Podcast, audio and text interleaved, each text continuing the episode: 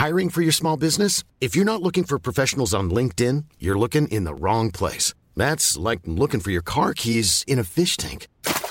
LinkedIn helps you hire professionals you can't find anywhere else, even those who aren't actively searching for a new job but might be open to the perfect role. In a given month, over 70% of LinkedIn users don't even visit other leading job sites. So start looking in the right place. With LinkedIn, you can hire professionals like a professional. Post your free job on linkedin.com slash people today. Millions of people have lost weight with personalized plans from Noom. Like Evan, who can't stand salads and still lost 50 pounds. Salads generally for most people are the easy button, right? For me, that wasn't an option. I never really was a salad guy. That's just not who I am. But Noom worked for me. Get your personalized plan today at Noom.com. Real Noom user compensated to provide their story. In four weeks, the typical Noom user can expect to lose one to two pounds per week. Individual results may vary.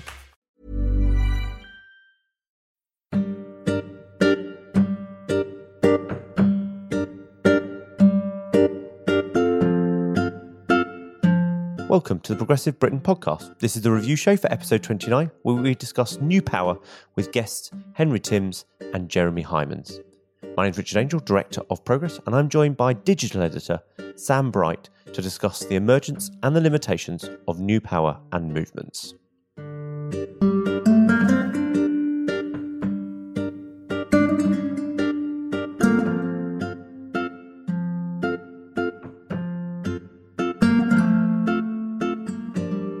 So, this week on the Progressive Britain podcast, we have the authors, Henry and Jeremy, of their new book, New Power. And uh, I think it's a, it's a different topic for the Progressive Britain podcast to get into the heart of movement politics. What makes it tick, what makes it effective, why it's different from, say, the miners' strike, the trade union movement, and how movements have emerged previously. But crucially, how we can galvanize these things going forward and understanding it. So I think it's fair to say, Sam, this was peak Sam Bright. You were uh, you were thoroughly enjoying the chat and was. and the discussion that followed. What's your sense about what we learned about new power and how progressives should be deploying it? Yeah, well, uh, like you say, I was I was salivating over this podcast. I thought it was fantastic. As far as I kind of understand New Power, it's constructively chaotic in the sense that you can't necessarily control things from the top down in the way that perhaps traditional movements did so more. It's very much grassroots orientated, it's organic. The supporters of the movement actively get involved with molding the message. And I think, in terms of progressive politicians, it may be a bit disconcerting because you don't want to release power really. You want to control your message and make sure that you know you get absolutely the point across that you want to. But by empowering your base, as we've seen with Trump, even Obama, Bernie Sanders, it can have massive benefits. And actually, a lot of people at the grassroots have a lot to give back to a campaign and can actively mold a message that resonates in a way with people, at, you know, on the coal face of things in local in local parties and local constituencies.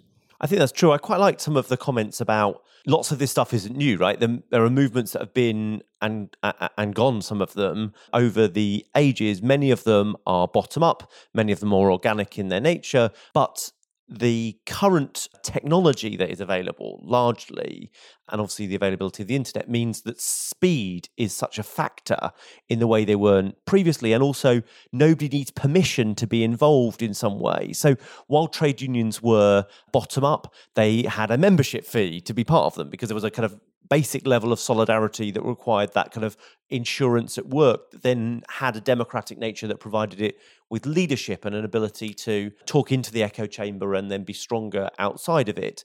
But it can take unknown individuals to become famous. And of course, currently famous people can just add huge amounts to some of these movements that come about through social media and they might start with the kind of the little person in that sense but suddenly get elevated into that new sense. So i thought their argument that you know this could be for good or bad and we've seen really strong examples of both of those and i think both sides of the gun lobby have essentially used that effectively in the states whether it's to put out pernicious ideas for those who are pro the gun rules in america but of course you know, the kids that had been in the school that got was under attack recently that how they had been able to use it to their own advantage. And that in this, they seem to have turned the dial because they're skilled in the new power. And that was what I thought was interesting is that, you know, data is the new commodity in politics in many ways, but being able to use that and harness that and work it is something that is a skill.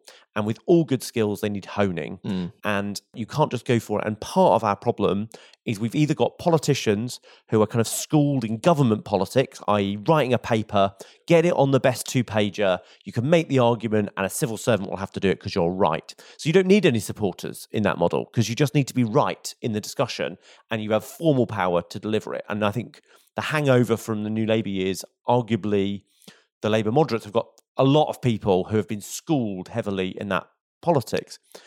Or they want to do it by bypassing having a supporter base, or they want to go straight to having a kind of idea that they think should go viral and they kind of can't quite work out how to do the bit in between. And it almost seems to me we have a series of politicians at the other extreme to the kind of those in government politics that want a fan base and not a movement.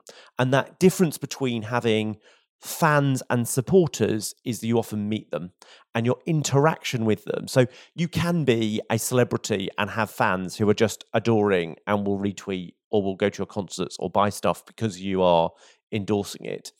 But there is something about power that you're trying to exercise in that way that requires the interaction that's very important. Yeah, uh, one thing that Henry raised as well that I thought was very interesting was that um, he thought that Trump would win in 2020 again. I think he's right. Yeah, this You look at the Democrats and they're looking for the person who can make the best speech about why Trump is wrong, not the person who can actually galvanize a group of people. And they also think the way to galvanize a group of people is to have the best anti Trump speech and to kind of do a rainbow politics of add up all the people who hate Trump, which, if you look at the opinion polls, is quite a lot. But that Yeah. doesn't mean that doesn't add up to more than the sum of its parts. And also, it doesn't have necessarily, you might have individual bits of intensity that they talked about in that Trump has exploited, but collectively, do they? this is the big issue, and the fact is as well that Trump has stayed in campaign mode. He, unlike That's Obama, really point, yeah. unlike Obama, who actually wanted to get on with governing, Trump's not bothered about that. He's bothered about um, perception, about public perception, and he's bothered about how um, the broadcast media talk about him, which is why he's elevated so many people from being his advocates on Fox News to being alongside him in the White House. And he's got, it seems, this group of people, sort of the Ann Coulters of the world, who'll go and take his message to the alt right, to the grassroots, and reaffirm his base. And he seems to cultivated this sort of little system of influencers who then just trickle his message down. And he's continued to funnel content in their direction. And it seems that Kanye West has even bought into this in the past couple of days. I don't know whether you've seen this, Richard. So Con- Kanye West has um, declared his his love for said um, president of the United States, Donald Trump. Oh no! And he's gone around wearing a "Make America Great Again" cap. Um, but this is the sort of thing that Not in an ironic way. not in an ironic way, in a totally I I adore Trump sort of way. Oh, this is sad. I know it- it- you're fortunate that you haven't come into contact with this in the past uh, couple of days, Richard. Stop making me sound like I'm old and irrelevant. But thanks for that. You're, ju- you're just busy, Richard. That's I'm all. very, very busy. Very, very uh, important point. I think that you know, Obama prided himself on that kind of the, the the kind of pros of the campaign that brought him into office, and then the kind of processorial nature of governing that he was thoughtful and commanding, and that you know he did show the limits of movements that they got him into power, and ultimately he had to rebuild to get him re-elected, but he couldn't provide it in office when they moved the Obama for America into organizing for America. It just didn't translate, and these guys described it as a cash cow. They kind of went out to him to ask for. They went out to the the lists for more money, but not for participation. And they certainly weren't bought into the compromises that made Obamacare. Although, to be fair, when the Republicans rallied against it in the midterms, and they, they did kind of come back for that. I think Yeah. it's fair to say. And uh, do you think, in terms of you know what the next step is for the Democratic Party, are they going to go in the direction of sort of Bernie politics? Are they going to respond to Trump by going for this person who can cultivate a new power movement? And in addition to that, is Joe Biden or someone like that able to cultivate a new power movement? Do you think? I think internally it seems to be that the Clintonite wing, if you want, and its legacy have been doing well actually in the party compared to what everyone expected. One of the things about the Bernie camp and their sense of movement and how they've bought into it is they believe they are so right and so great that they kind of won everything on a moral level and that's all that mattered. So that they got less votes than Hillary Clinton, but that didn't seem to matter. And then somehow they believe that even though he would do worse in the polls than Hillary Clinton, but the polls proved that Hillary Clinton would win and that he would win, that therefore he would have beaten Trump, despite there'd never been any negative campaigning against him ever. And there was maybe one or two points that people could have gone on with Bernie if he was a candidate. So I think there's a group of people who are so convinced by Bernie and it's never been challenged essentially. But actually, the Democrats internally, the way they organize themselves, that hasn't kind of broken through. But what that will mean for the candidate going forward is unclear because it seems the Democrats are bereft of options rather than having a debate about what strategy to pursue with the options they've got available. Yeah.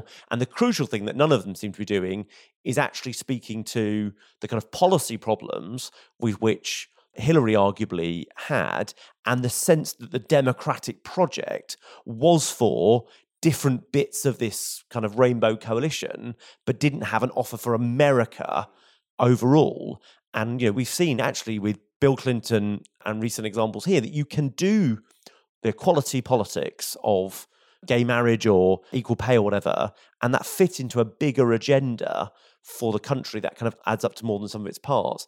The danger is when you just do it as silos, that those things kind of, and you hope that them sitting next to each other gets you enough support. But, you know, I think that's difficult. Yeah, the thing with Bernie as well, it seems that although the new power theory is one that I, I really buy into, although I haven't read the book, I hope to, it seems that there are certain limitations perhaps. It was literally out on the day that we put the podcast out. So I think your your ability to have read it was was was, was, was diminished. Was exactly. Yes. it was a very old power delivery model of its message. It, it was physically a book that I was supposed to get the Thursday before, never arrived. Yeah. So typical.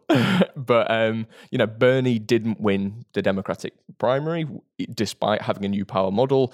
Theresa May has zero online presence. She's literally had to pay people to do her social media kind of.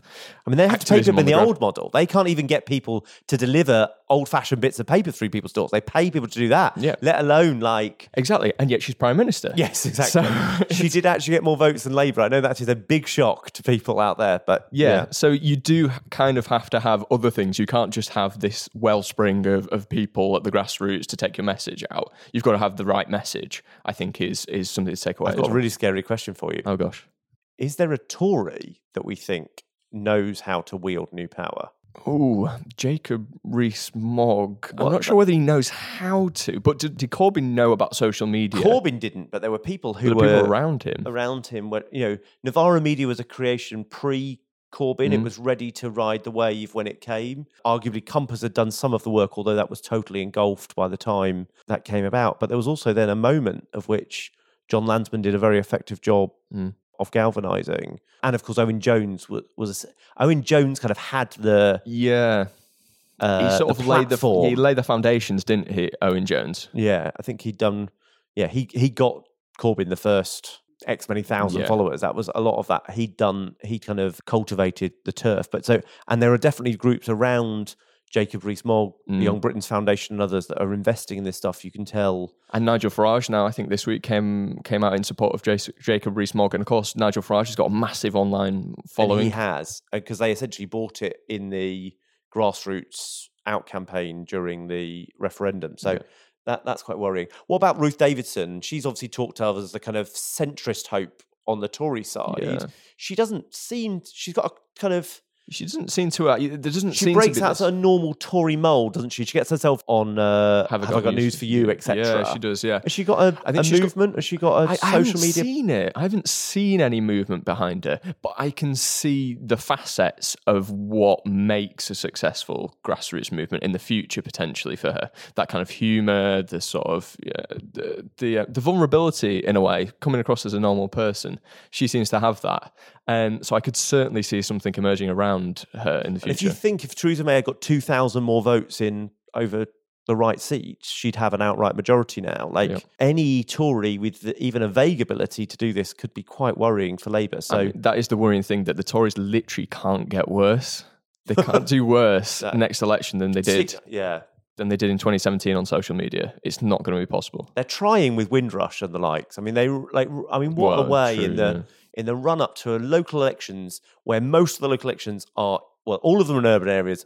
The big part of it is in London. Mm. These are very diverse places. To have not put that, to, for it to have taken Commonwealth leaders to impress upon the Prime Minister the need to change this, Yeah. and obviously wonderful leadership from people like David Lammy. Mm. Remarkable, isn't it? It is. I, I just wonder whether this this is the first of many immigration scandals as well. I mean, the Caribbean is just one part of the world. The Home Office has had an approach, a hostile approach to uh, lots of countries around the world. The Middle East, I wrote in one of my daily roundup emails, which you should all subscribe to this week, that they have a very How would they subscribe to it? They would subscribe by going to prog.rs forward slash lists. And uh, I wrote that the, the Home Office has a very hostile approach to Afghanistan, despite the fact that we saw the Kabul bombing last, last weekend. 70% of the territory in Afghanistan is controlled by the Taliban or Islamic State. And yet the Home Office and thinks Britain that, had a little role in that. and a little bit of a role in that. And Yeah. the Home Office still thinks it's okay to send people back there. They say it's safe for deportees, and it's it's just shocking. So I wonder whether this is going to roll on um, a lot longer. Well, this debate is clearly going to roll on a lot longer. So, thank you for all the people who fed back on their thoughts on uh, the podcast this week. Clearly, it made um, Sam incredibly happy at work this week, which is why you've seen his productivity go through the roof if you're following our Facebook account and uh, and various other social media um, outlets. Which, again, if you're not following, please do follow us at Progress Online or on Facebook, which is forward slash Progress Labour. So please do follow us on both of those things. We had some iTunes reviews this week. We did indeed. Uh, Darren Hardy said, "Very well produced and interesting podcast. Five out of five. Would podcast again." Thank you, Darren. That's very nice. And Andrew Burridge, who said, I agree with the comments below about similarities to Pod Save America. They've got some excellent people on so far with informed perspectives from progressive politics.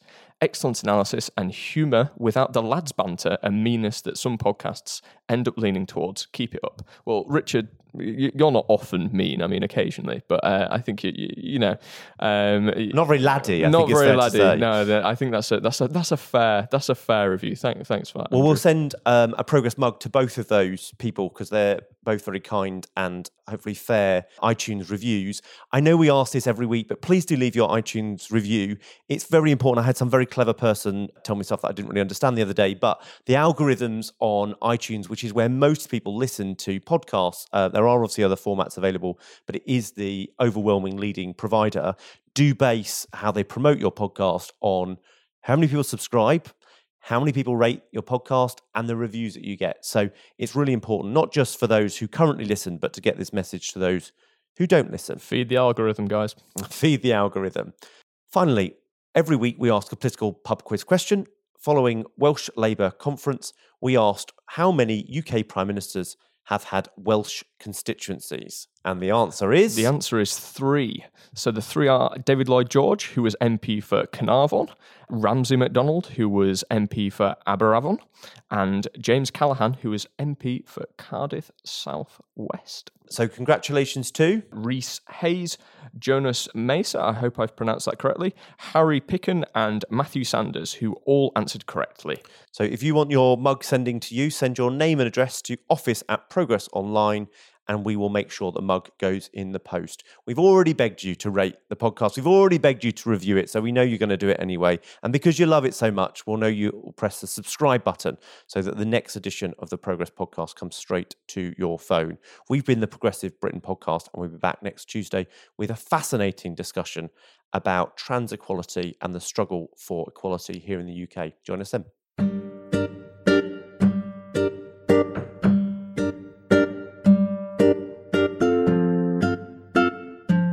Been listening to the Progressive Britain podcast. The music is When in the West by Blue Dot Sessions, licensed under Creative Commons, and this episode was produced by Carolyn Crampton.